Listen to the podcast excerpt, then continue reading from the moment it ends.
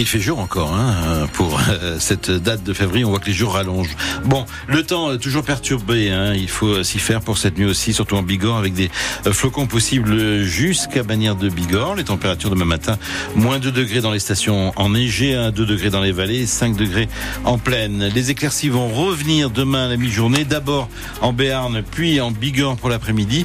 Et les températures vont euh, amorcer une petite remontée.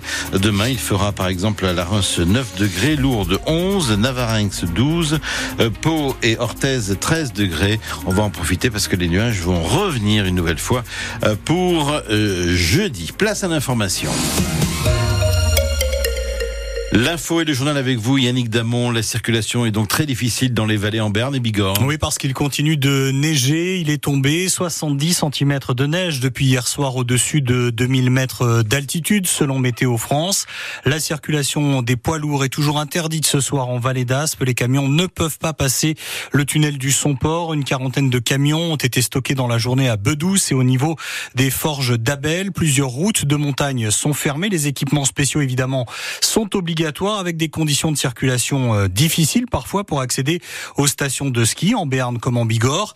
Écoutez le témoignage de Bernadette, une auditrice de France Bleu Béarn Bigorre qui s'est retrouvée bloquée en début d'après-midi au col du Somport. Elle rentrait d'Espagne avec son mari. Côté espagnol, il n'y avait pas beaucoup de neige, mais on a trouvé énormément de neige côté français. Et plus on descendait, et moins ça s'arrangeait, je dirais, parce qu'en fait, la neige était très importante, il neigeait énormément. C'était magnifique, tellement il y avait de la neige. Et sur la route, il y en avait moins, mais c'était euh, bloqué par la neige. Donc les camions ne pouvaient pas se croiser, et automatiquement, c'était stoppé jusqu'à ce que la police arrive, mais euh, longtemps après. Les camions montaient et descendaient, c'est-à-dire qu'ils étaient absolument pas stoppés, ce qui fait que les camions nous ont bloqués. Un camion qui est parti sur le bas-côté de la route, route, lui, il était en travers, eh bien, finalement, ça a fait un bouchon horrible, quoi. Hein. Et donc, d'habitude, on met 5 heures pour rentrer. Là, on a mis 7h30. Il va geler. Je crois que j'ai vu à peu près du moins 6 cette nuit. Je ne sais pas ce que ça va donner demain. J'espère qu'ils vont déneiger. Et on a des amis qui sont rentrés il y a deux jours et ils nous ont dit il y a de la neige, mais c'était entièrement déneigé. Il n'y avait aucun problème. Nous, on était dans une galère, mais terrible. Hein. Voilà le témoignage de Régine et attention aussi au risque d'avalanche. Il est fort, hein, il est passé à un niveau 4 sur 5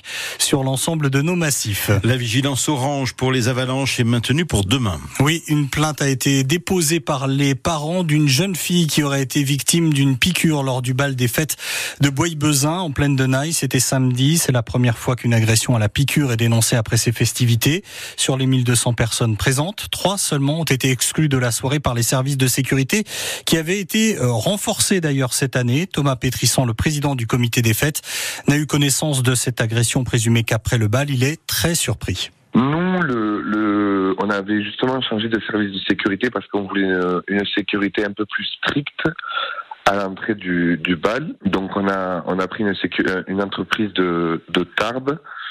Tout était mis en place. Il y avait euh, deux accès euh, de fouilles tout, tout, le monde était fouillé et passé au détecteur de métaux et l'entrée se faisait trois par trois. Donc les vigiles fouillaient à l'entrée, il y avait trois personnes qui rentraient prendre leur bracelet et avant de rentrer, ils étaient refouillés dans la salle. Après, ben, comme euh, on en parlait avec d'autres membres, euh, voilà, une seringue, malheureusement, vous pouvez la mettre n'importe où. Hein. Et comme le comité des fêtes, la municipalité de Bois-Bezin n'a été informée qu'après le dépôt de la plainte. À Pau, deux enquêtes pour des faits d'agression sexuelle entre élèves dans un collège privé. Oui, le collège Sainte-Bernadette qui fait partie de la Fondation des apprentis d'Auteuil. Les faits datent de 2021 pour une première affaire et de 2023 pour la seconde. Un membre du personnel de l'établissement témoigne sur France Bleu Béarn Bigorre et explique que ça fait longtemps que les professeurs tentent d'alerter leur hiérarchie sur un climat de violence permanente. Sujet à retrouver trouver sur le site internet de France Bleu Béarn Bigorre. 18h04 minutes, quatrième jour du salon de l'agriculture à Paris, c'est la journée des PA. Oui, et Gabriel Attal a arpenté aujourd'hui les, les allées du salon dans le calme, un calme qui contrastait d'ailleurs avec le tumulte de samedi et de l'inauguration par Emmanuel Macron. Par ailleurs, le ministre de l'économie Bruno Le Maire, avec l'aide des banques, a annoncé aujourd'hui deux dispositifs supplémentaires pour soulager la trésorerie des agriculteurs, notamment pour alléger leurs dettes.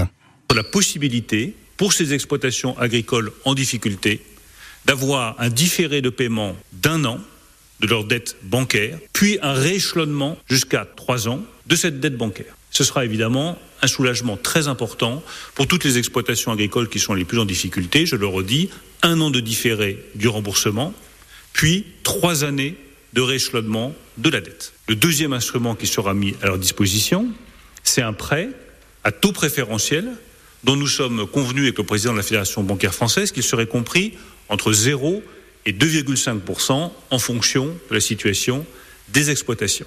Ces mesures vont dans le bon sens. On réagit euh, ce soir les jeunes agriculteurs, l'un des euh, syndicats agricoles. La diffusion de Sainte-Suzanne entre les mains des juges administratifs. Une audience avait lieu ce matin devant le tribunal administratif à Pau pour euh, statuer sur la légalité d'un arrêté préfectoral datant de 2021. Arrêté qui refusait la diffusion de Sainte-Suzanne avec la commune d'Orthès.